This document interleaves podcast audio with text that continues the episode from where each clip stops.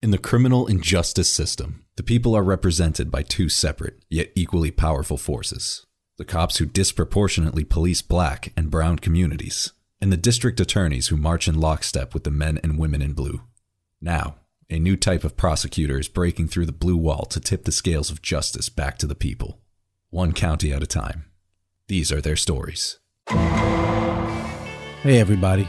This is Manny Faces, the producer and host of Newsbeat. Welcome to another episode. Now, it's impossible to fully express just how quintessential district attorneys are in contributing to the United States' mass incarceration crisis.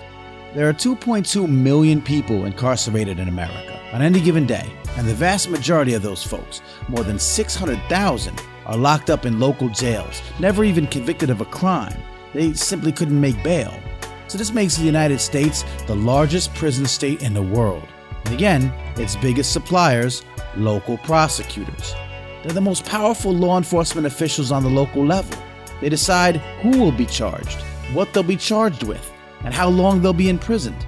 So, with a whopping 500% increase in incarceration throughout the United States within the past 40 years, it's local prosecutors who can either continue locking up our citizenry and tossing away the keys to our collective future, or begin implementing reformist policies and programs that'll systematically dismantle this torturous prison machine brick by brick, inmate by inmate, one county at a time. So let's dissect this for a hot minute. Who these elected prosecutors are. Overwhelmingly, more than 92% are white. And surprise, surprise, more than 80% are men. Not only that, but in 2016, more than 70% of them ran unopposed. Well, hopefully, that's all about to change. This time around, following on the heels of some big victories two years ago, there's a fresh wave of progressives vying for these all important offices. There are more than 1,000 local prosecutor races throughout the country, according to the ACLU, who says that the outcomes of these races, quote, may prove to be the most significant in history from the movement to end mass incarceration. So, enough of the my vote doesn't matter stuff. This is one area where every single voice can really help make a difference. So, breaking all of this down for us and explaining just how transformative these elections could be is Arisha Hatch, Managing Director of Campaigns at the nonprofit colorofchange.org and Director of its Political Action Committee, Color of Change PAC. We want to move away from this dated model of a prosecutor who goes on and gets elected by spouting tough on crime rhetoric. Mark Haase, a progressive candidate running for Hennepin County Attorney in Minnesota. Here in Hennepin County, like many places across the country, our justice system in many ways creates more harm than it prevents. And Brianna Brown, Deputy Director at the nonprofit Texas Organizing Project. It's like one thing to say we want to end mass incarceration, and it's a whole other thing to like really support and put your money where your mouth is behind policies that do just that. Our extraordinary musical guest contributing verses to amplify this message is our 2017 2018 Artist in Residence, Brooklyn Board Lyrical Assassin, Silent Knight. Okay, here it is. This is Law and Disorder. Progressive prosecutors hope to dismantle mass incarceration, one county at a time. Prosecutors are one of the most powerful figures in the criminal justice system. They have the discretion on a daily basis to make decisions, both small and large, that impact the lives of tens of thousands, millions of people in this country. Decisions like whether to charge something as a misdemeanor or a felon, decisions about whether to charge something at all, decisions about whether to ask for bail in a particular case. And so these tiny decisions add up and have power in people's lives. One of the things that we've been working on at Color of Change PAC is to try to intervene in that system and push for more reform minded prosecutors in these district attorneys' offices across the country. More than 80% of prosecutors who are elected run completely unopposed. Um, and more than 90% are white men. And so that means that we have an elected office in which people aren't even accustomed to having a choice on. We have an elected officer who rarely has to show up for a debate, who actually has to lobby for people's votes. And what that creates is a system of positions which are entirely dependent on the lobbies from the Fraternal Order of Police in order to continue to elect them. So, what we're trying to do at Color of Change PAC and with so many other partners across the country is actually give people a choice, force prosecutors across the country to compete in elections and to identify and articulate a vision for how a new approach to criminal justice reform should look like. We want them to hold police officers accountable when there are accusations or there are evidence of bias or wrongdoing in a matter. We want them to decline to prosecute certain crimes. We've seen, for example, in Philadelphia, the elected district attorney Larry Krasner declining to prosecute marijuana charges. We've seen others decline to use the death penalty or seek the death penalty cases. The race that Larry Krasner won in Philadelphia was actually one of the most interesting district attorney races that we've seen in the last several decades. I have been a public defender. I've been a federal public defender. I've been a civil rights attorney. I have defended individuals charged with crimes my whole career. And what do I see? Well, in the words of someone standing close to me, what I see is another day of mass incarceration. Larry Krasner won this highly contested race, talking with the most progressive, clear throated voice about what the criminal justice system and what the district attorney's office should look like in Philadelphia. Well, the reason I have decided to announce my intention to run for district attorney of Philadelphia is that I believe justice makes you safer. And how do we achieve that? Well, number one, we need to decarcerate. We need to get people out of jail number. And so he talked about ending cash bail, declining to prosecute petty offenses. He talked about a prosecutor's office that was more transparent. And he talked about and had a history of working with Black Lives Matter organizers and defending Black Lives Matter activists, but talked about holding the police accountable and protecting protesters in this political environment. I've watched the Philadelphia District Attorney's Office for my entire career and the culture around criminal justice has not been justice.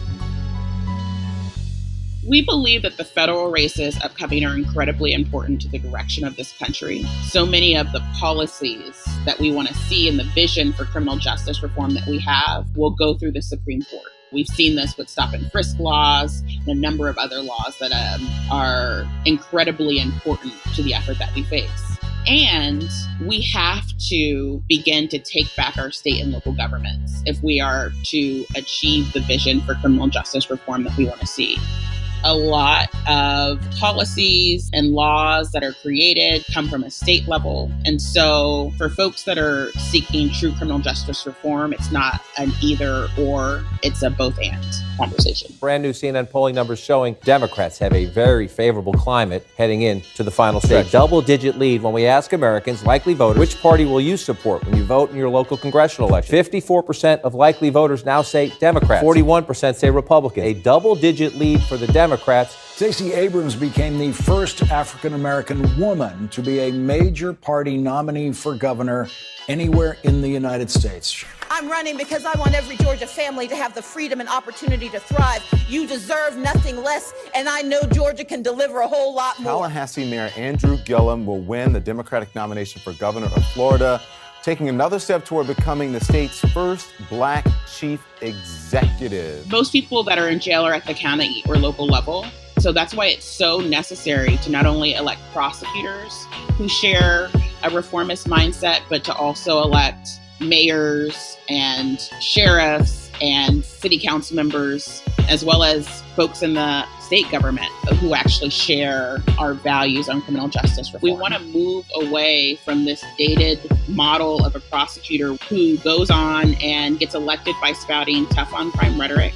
And we want folks who have a sensible approach to criminal justice reform that helps people move through a system and out of a system into a society that will allow them to be their best selves.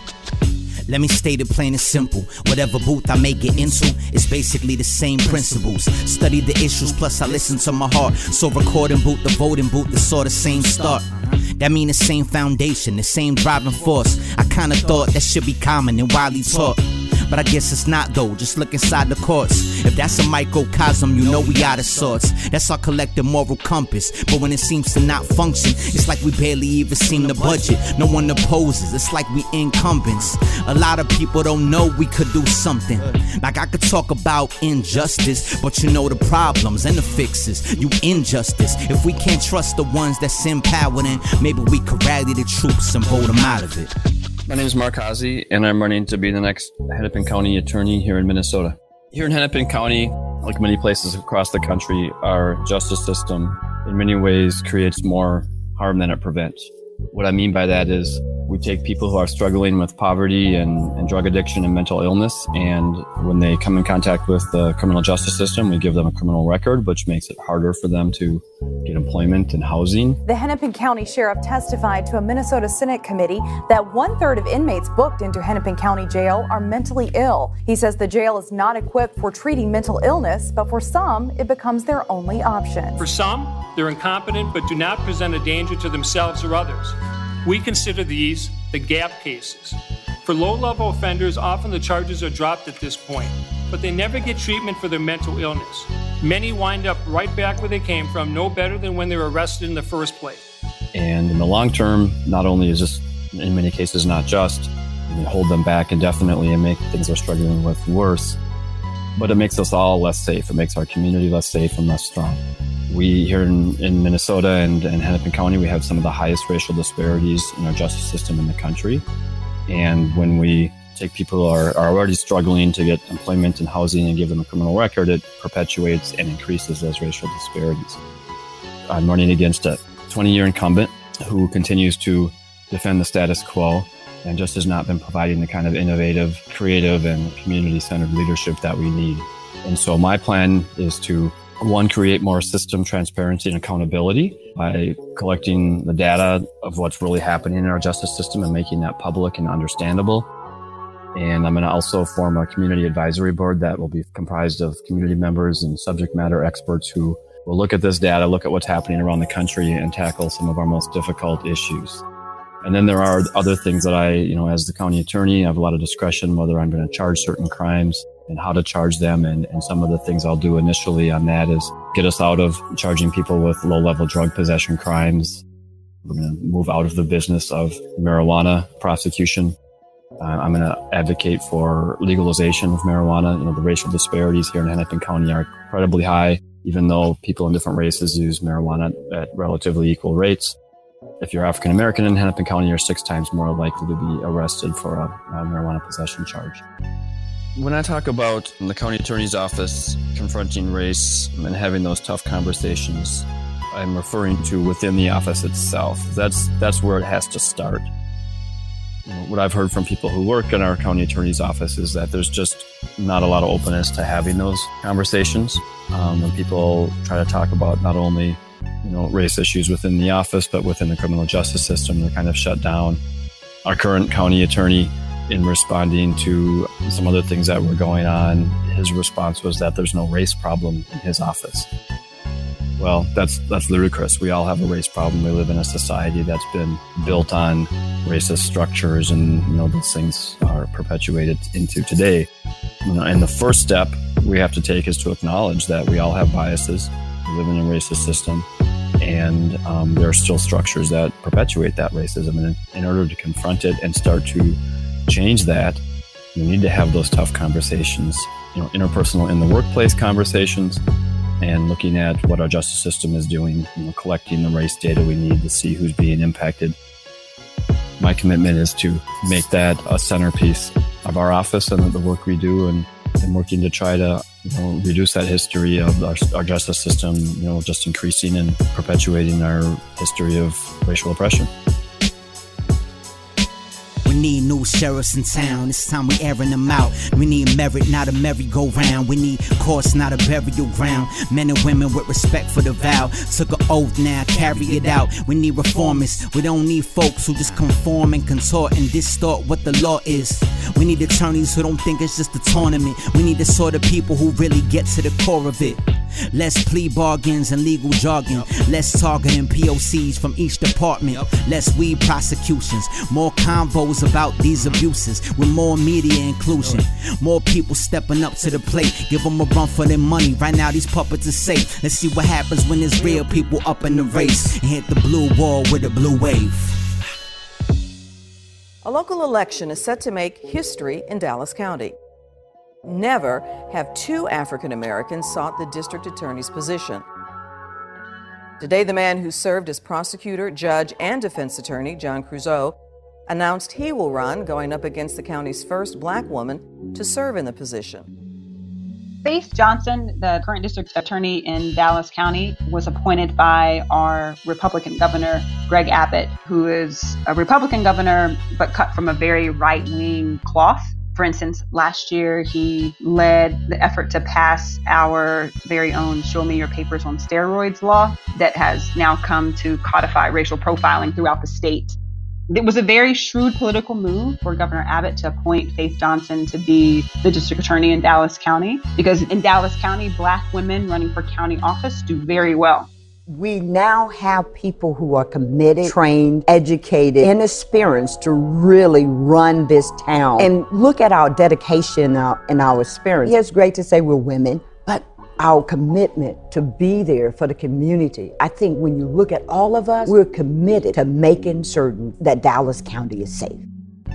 During the primaries in March, you thought you were driving through Wakanda because every billboard was that of a black woman running for county office, and that included Faith Johnson. But on her billboard, she said nothing about her party affiliation, but just had empty platitudes of justice over politics. The uniqueness of the Dallas County District Attorney's Office is that it's kind of a two for opportunity, right? In other big counties throughout Texas, the district attorney just presides over the criminal division but here in Dallas, the district attorney presides over the criminal and civil division. And the civil side is where oftentimes we get to see our values really expressed. And since Faith Johnson has been in office, she's had a pretty right wing person who is in charge of the civil division. So it's prevented the county from doing things like signing on to a lawsuit against SB4, right? That's Show Me Your Papers on Steroids law. It's prevented our Democratic County Commissioners Court from pursuing a living wage because it would get kicked down to the civil side of the district attorney's office to represent. So I think that in that way, like you can really see outside of like the kind of headlines that her administration is really mirroring the the values and the ideology of, of the Republican regime here in Texas. What I'm excited about with John Creuzot is that I think he's a real practitioner, right?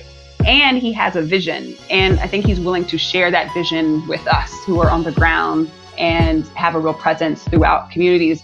It's like one thing to say we want to end mass incarceration, and it's a whole other thing to like really support and put your money where your mouth is behind policies that do just that. And I think that Judge Creuzot has really demonstrated in his legacy as a jurist a real dedication to reforming the system in ways that probably weren't, I mean, it wasn't getting a lot of attention back in the 90s, right? Because I think criminal justice reform has become one of those things that can garner like sexy headlines. It's a thing that, you know, inspires like bipartisan support, quote unquote. So I think that Judge Creuzot is ahead of the curve in a lot of the things that have now become more mainstream, right? To talk about ending mass incarceration. So I think that what we would get in a Creuzot administration would be both a willingness to share that office as a real people's office.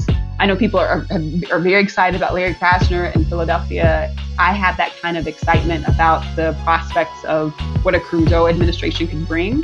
I think that he believes in understanding that that office is like the people's office. And I think that he is a real practitioner and that he'd be able to implement a plan in order to transform the civil department or the criminal department, right? It's not just a theory to him, but I think that he has real experience with the practice of making reform happen.